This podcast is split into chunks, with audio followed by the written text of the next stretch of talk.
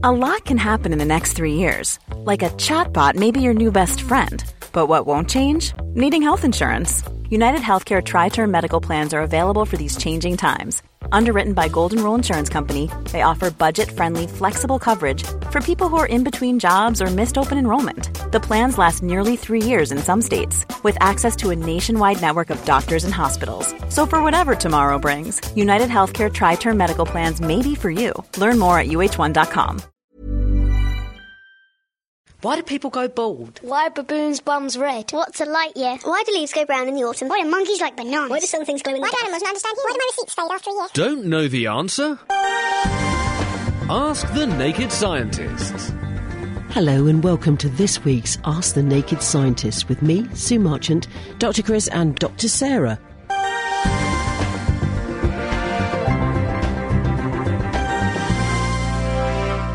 Now then, let's get to some questions now. Um, we've got one here from Foxy who says, When we take vast quantities of oil out of the ground, what happens to the space left behind? Yeah, this is a common thought. People think all these billions of barrels of oil we're boiling off and burning off and putting into carbon dioxide in the atmosphere all the time must take up enormous amounts of space underground. And when you remove that oil, does this leave a gaping void in the ground? And does this make the, the planet in some way unstable? The answer is no, thank God. It doesn't. Uh, most of the oil that's in the ground isn't in this giant sort of lake underground, which is how most people envisage oil reserves. In fact, the rocks that contain the oil are, if you like, permeable. They're, they're like rocks with lots of little holes in them. So the oil is, is soaked into the permeable rock, in the gaps in the rock. And so when you suck the oil out, all you do is to leave uh, what looks effectively like coral, so lots of spaces behind. And usually the oil's under pressure, so it wants to come out anyway. And then, in order to get the rest of the oil out, the oil companies will inject a substance which doesn't mix with oil, usually something like water, for example, and this pushes the oil up the oil pipeline and replaces the oil deposit with the water.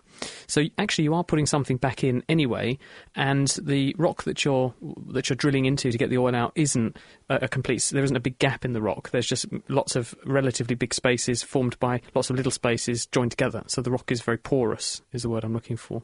So I don't think there's too much uh, of a danger of the Earth's crust being destabilised because given the mass of the Earth, which has got which is about um, te- uh, one it's six times 10 to the 23 kilograms, the Earth. So that's a lot of mass. And, and the crust is the outer rind, and the oil is a drop in the ocean, literally, of that mass. So we're not doing anything more than just scratching the planet's surface when we take the oil out. Taking coal out is a bit of a different matter because very often with these big coal seams, you have to leave big pillars of coal behind to prop the roof up because if you don't, you get what happens to some people in Yorkshire where they live near old coal workings that weren't properly managed and their garden disappears down a coal shaft. And they wake up in the morning and have a, uh, they have a coal seam in their garden, well, what's left of one. So, yes, you do have to be a bit careful with things like coal, but there you're removing rock effectively and, and you're not leaving anything there's nothing left behind to hold the, the seam up unless you purposefully leave big pillars of, of coal behind so rock, rock uh, with oil in it probably a lot safer Right, thank you, Dr. Chris. Tony wants to know what cancer actually is. Can you explain for us, please?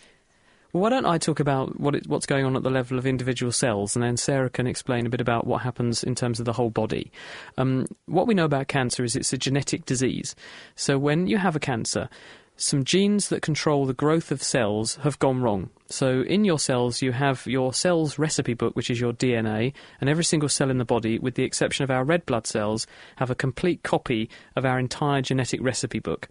And included in that genetic recipe book are genes that tell cells how to grow and also how to stop growing and also how to repair their DNA because all the time that we're alive, metabolism and other things and sunburn are producing chemicals that can damage DNA. And the damage means that you get mutations, changes in the genetic message, and you have enzymes wired into your cells that go along the DNA checking it, and they can spot these changes and they correct them.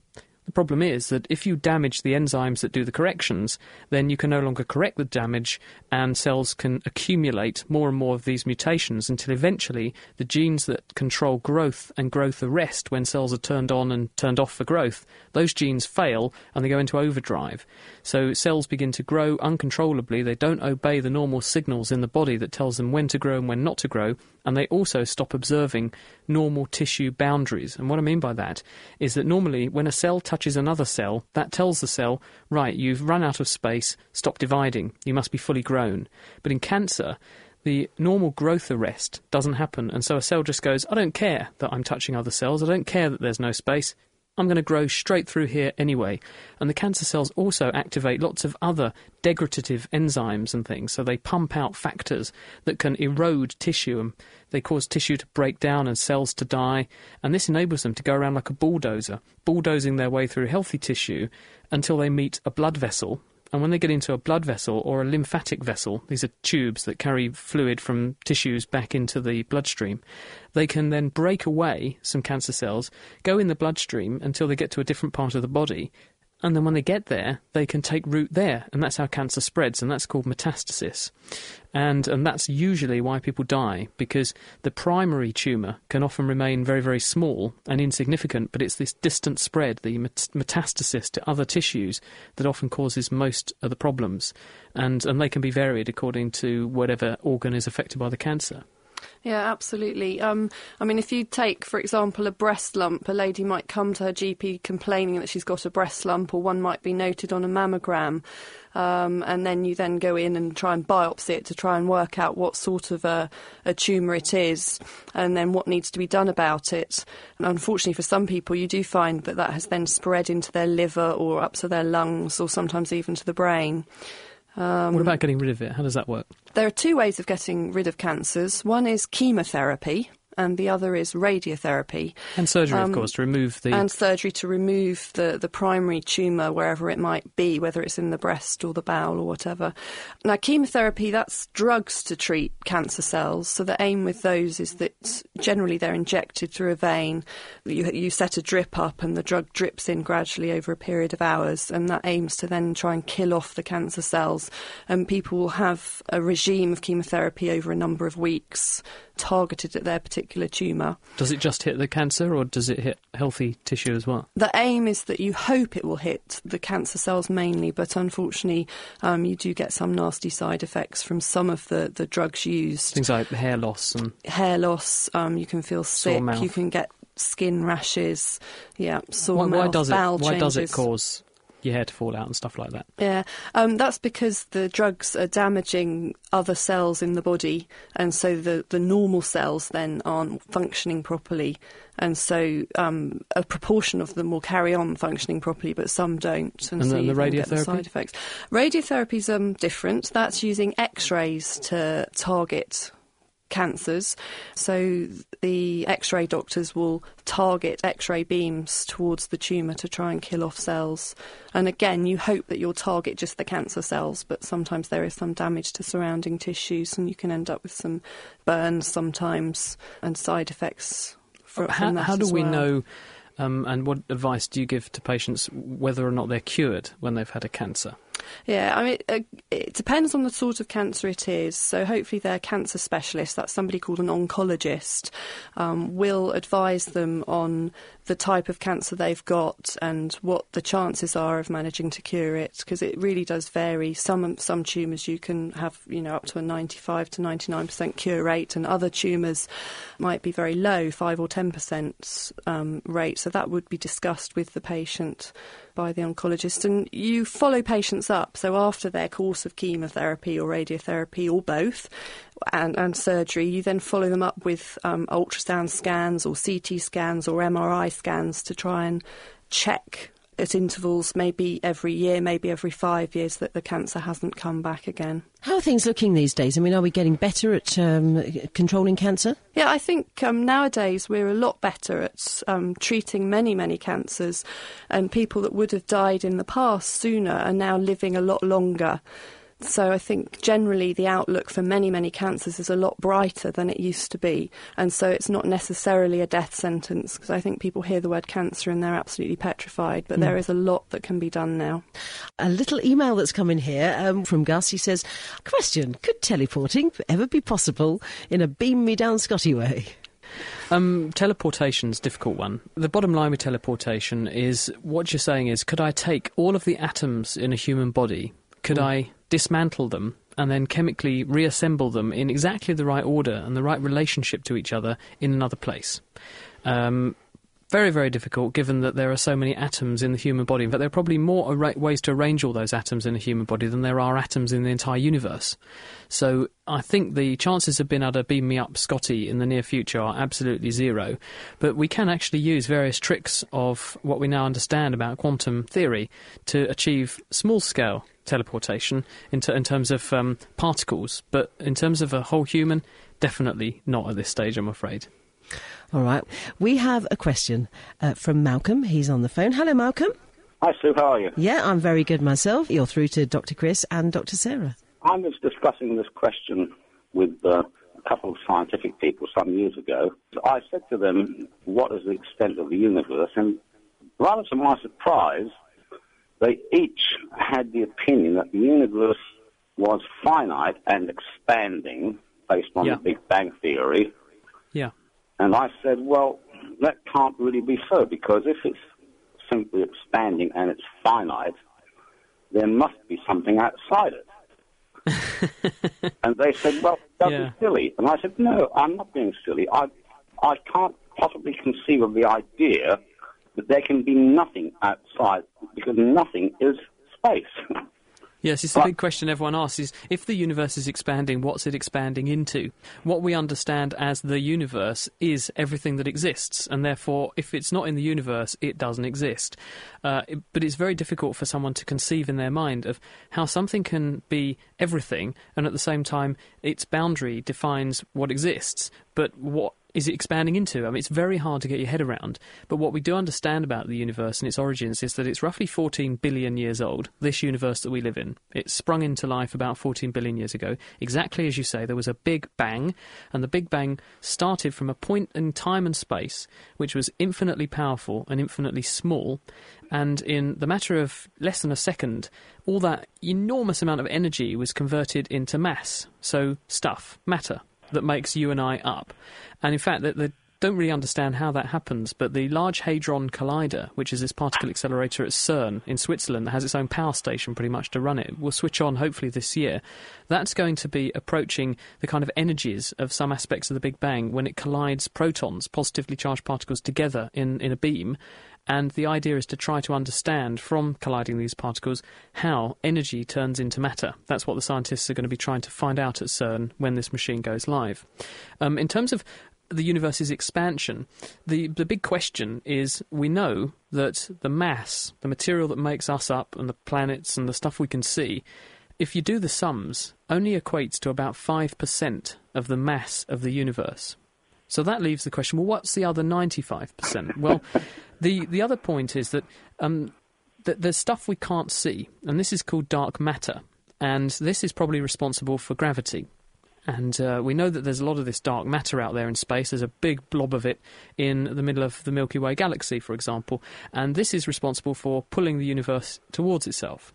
Well, if there's dark matter which is pulling, is very, very massive and it's pulling things together, but the universe is getting bigger, and we know the universe is getting bigger. How do we know that? Because you can look at stars and in distant, um, say, say the Andromeda galaxy, for example, and you can look at those stars, and if you look at them, the light from them is what's called uh, blue shifted or red shifted, depending upon what they're doing. Yep. And in the case of distant stars, it's all red shifted. So, in other words, the stars must be moving away from us. That's because the light from them is being stretched out, and if you make it stretch out, then it must get more red, and that's how we know they're moving away from us. So, therefore, we know that space is expanding. Well, if the universe is expanding like that, why is it expanding? There must be something which is pushing the universe away or making it bigger. And this is where the other 75% of the mass of the universe is, and this is dark energy, and no one understands what this is. This is some material which pushes the universe apart. It makes up about 70 plus percent of the mass of the universe, but we haven't got a clue what it is. We haven't got a clue how to measure it, and scientists are only just beginning to grapple with what it actually is. And here's the really hard thing to get your head around. It seems that when space, when the universe expands and makes some more universe, it makes some more dark energy. Uh, so how does that happen? We just don't know. It's really difficult to understand, but uh, that's exactly why we pay scientists to try and study this stuff. All right, Malcolm, thank you very many, much. Many thanks. Many thanks. Thank you. Take care.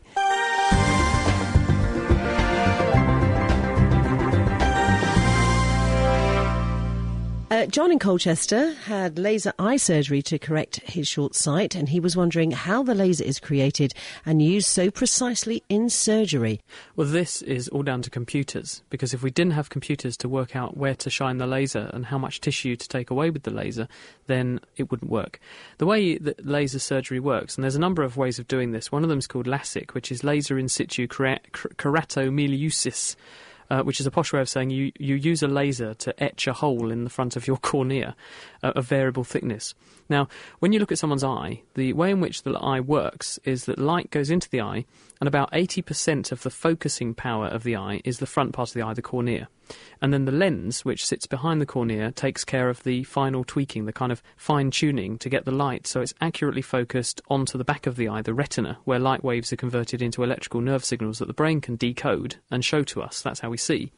Now, the problem with sight is that as you get older, or if you're born with a preponderance to develop a sight defect, what can happen is that the lens fails to be able to accurately focus light onto the onto the retina because the light should be focused to a spot on the retina in the same way as if you focus sunlight with a magnifying glass, you can focus the light with the magnifying glass to a spot and then burn a hole in a piece of paper, for example. That's mm. basically what your lens is trying to do with the light going into your eye. It's focusing it onto the right part of the retina very accurately.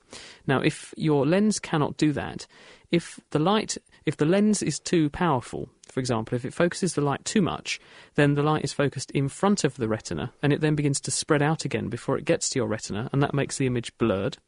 And similarly, if your lens can't become strong enough, and this is what tends to happen as you get older, uh, then the light is focused behind the retina, and again the image is blurred, and that's long sightedness. So, with short sightedness, one of the ways you can tackle the problem is to make the cornea a little bit weaker as in terms of its ability to focus light.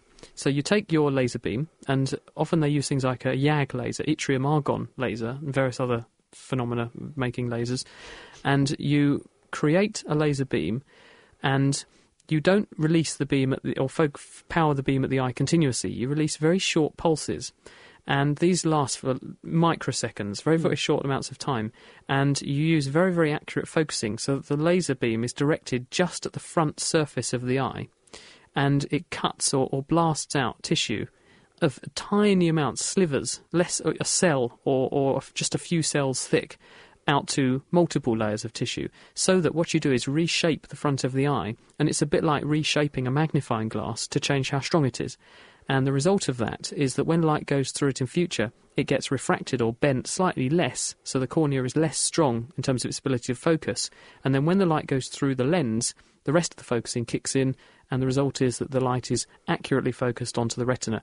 And by making accurate measurements of how thick the cornea is, how thick the lens is, and how good the, the focusing of those relative structures is, a computer program works out which bits of the eye to cut away and how much of it. And when they finish the procedure, the surface layer of the cornea, the, the epithelium, is folded back over the site and that protects it, and it all heals up very, very fast, and then you can hopefully see a bit better. The downside is that if you have a really, really severe eye defect, and I think Britney Spears had eyes that were minus about eight or something, really, really, really short sighted, and she had it done. Um, there's a danger when people with that degree of short sightedness have their eyes done like that, that the cornea can become much weaker and as a result, um, when you get a bit older, the cornea can bulge, and this can make your sight get dramatically worse. So it's not without risks, this procedure. It can cause loss of sight, it can cause abnormalities in terms of how well you can see, but in a large number of people, it also produces uh, a very much better outcome, which is that your short sightedness is made dramatically better. Uh, by no means permanent, though, because if your eyes continue to deteriorate, you could end up short sighted again. Thank you very much, John in Colchester. I hope that answers your question. Bernie is on the phone. Hello, Bernie. I heard a wonderful story this morning. I've got a diesel car, and a bus company was running on diesel fuel mixed with urea, artificially manufactured. I couldn't believe it. How does it work? What's the difference? This is an intriguing one. This is a hard question. I don't know why you'd feed urea to an engine uh, as a fuel source if you've made it artificially. I mean, urea is the way the body loses nitrogen. Yeah. So when we eat proteins, Proteins are made of amino acids, which are building blocks, which all get joined together. And the core, or the linchpin of an amino acid, that's why it's called an amino acid, is nitrogen. So the body can end up with a bit too much nitrogen, and it gets rid of it by turning it into something called urea, which Yeah. is then excreted in urine. Um, but the thing about urea, the, the actual chemical formula of urea, it's got a carbon atom with a double bond to an oxygen atom, and then off of the carbon atom is an NH2, so a nitrogen with two hydrogens twice. And so there's it's, it's an organic molecule. You can make it dissolve in oily things, I think, to a certain extent, and this ah. means it will dissolve in diesel. And when you burn it, what it will do is to produce lots of gas because you'll end up with water, and you can end up with nitrogen, and you can end up with probably carbon dioxide coming off of that. Exactly, you're getting- and the and the and the benefit, as you're about probably were about to say, is you're producing lots of gas, and when an engine works, what it's doing is turning a liquid that doesn't take up much space into gas, which takes up a lot of space, and that's what Yeah. drives the piston down, and this basically generates power for the engine. And I think probably what they're doing is supplementing the fuel with the urea to produce more gas, and that's what drives the engine. And a sort of similar thing, there's a sort of Viagra for engines, is, is nitro. you know, when you hear about people talking about having a nitro injector on their racing car, a nitro injector, if you've got a, a dragster, if you um, if you want to get a bit of burst of power into your engine, you have a nitro injector, and what you inject is laughing gas, nitrous oxide, N2O, and this gets squirted inside the cylinder, and the high temperature inside the engine produces nitrogen and oxygen, which then, of course, supports the burning of the. Yeah. So you're getting three molecules of gas where you had one molecule of gas, and the result of that is even more gas in the cylinder and therefore more power. So that's why nitro works. It's basically Viagra Yeah. for engines. They were using a two-tank system, so it's obviously properly metered. It's not the same as reprocessing the fat and putting it in your tank instead of diesel, is it? No, Totally biodiesel or fat reclaimed diesel is Yeah. slightly different. And what you're doing there is you're taking vegetable oils, which are Yeah. hydrocarbons, so carbon chains of about the right length. Yeah. The problem with them is they contain a lot of gums and sticky molecules. So the way you clean them up is you boil it up with sodium hydroxide, which is an alkali, and methanol. And once you do that, you get some. You get an, a, a sort of ester, which is a linkage between the methanol molecule and the fatty chain, and mm. that is rape methyl ester or whatever vegetable oil methyl ester, and it burns like diesel. And that's where Yeah. you, once you clean that up and separate it off the sodium hydroxide, which is in the water layer that separates out with all the gums and glues and sticky bits. Then you can feed that into an engine and it behaves like diesel. But most of the time they work as a mix. You don't put that raw That's into your right, engine yeah. unless Yeah. you own a Challenger tank. Apparently, Challenger tanks have such high compression ratios you can run them on anything. But normally they run at a mix, so you put in something like Exactly, 15% of the hybrid fuel, and Yeah. then the rest of it you put in naked diesel, and then it, it runs okay. Yeah. All right, Bernie. Thanks for that. Thank Cheers. you. Bye bye. Bye. Uh, dear Sue and the doctors, Chris and Sarah. Now, I've always wondered why there are so many types of cloud out there. There's altocumulus, altostratus, and cirrostratus, and many others. I can't say them all, Chris. Um, why is one cloud one type and another cloud called something different? What makes them different? The highest cloud is the cirrus cloud, C I R R U S, and that means a lock of wispy hair. So you'll know immediately what I mean by that when you look up in the sky and see these very wispy high clouds. Um, the clouds that are big and stormy, and the ones that create thunderstorms and big rainstorms like we've had today, they're cumulus and cumulonimbus clouds.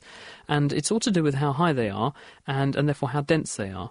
And if you want a really good storm, what you need is a lot of very damp air rising very fast, um, or being forced to rise very fast, so that what happens is that the air cools quickly and condenses, and it forms this very dense cloud. So it's all down to actually how much water is there and, and how much water is concentrated in one place.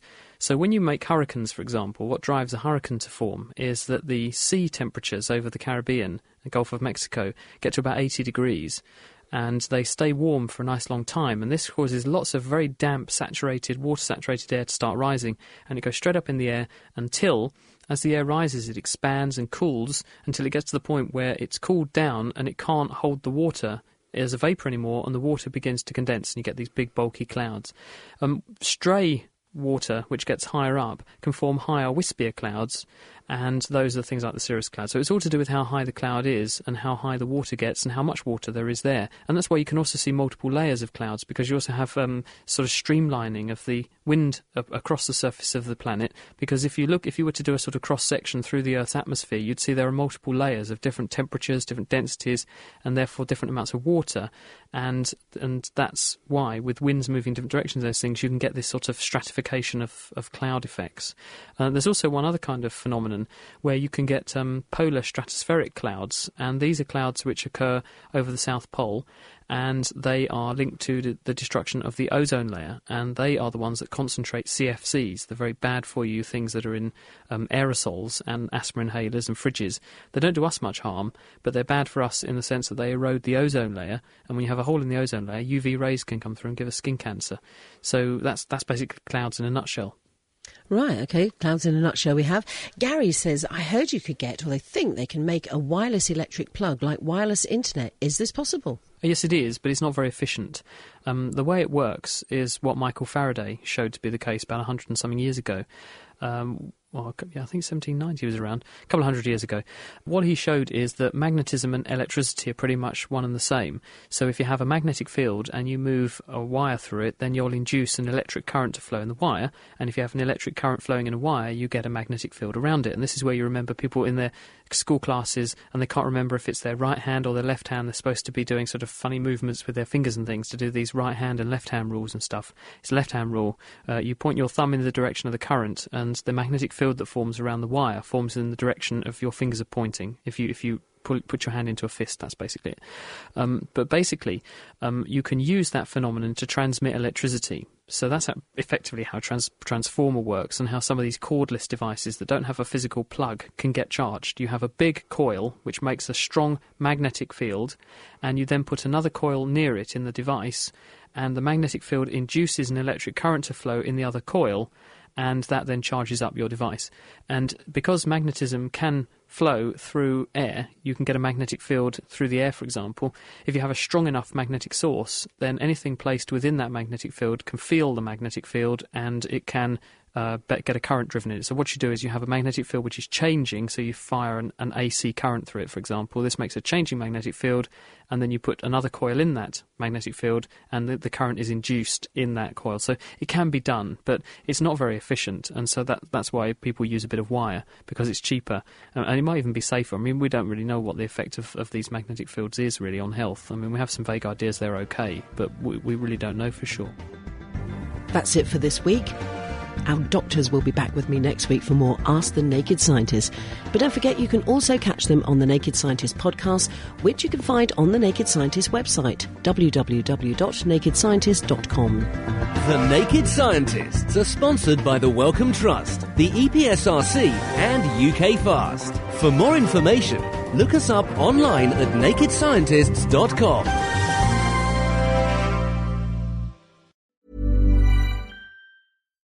Botox Cosmetic, onabotulinumtoxinA, FDA approved for over 20 years. So, talk to your specialist to see if Botox Cosmetic is right for you. For full prescribing information, including boxed warning, visit BotoxCosmetic.com or call 877-351-0300. Remember to ask for Botox Cosmetic by name. To see for yourself and learn more, visit BotoxCosmetic.com. That's BotoxCosmetic.com.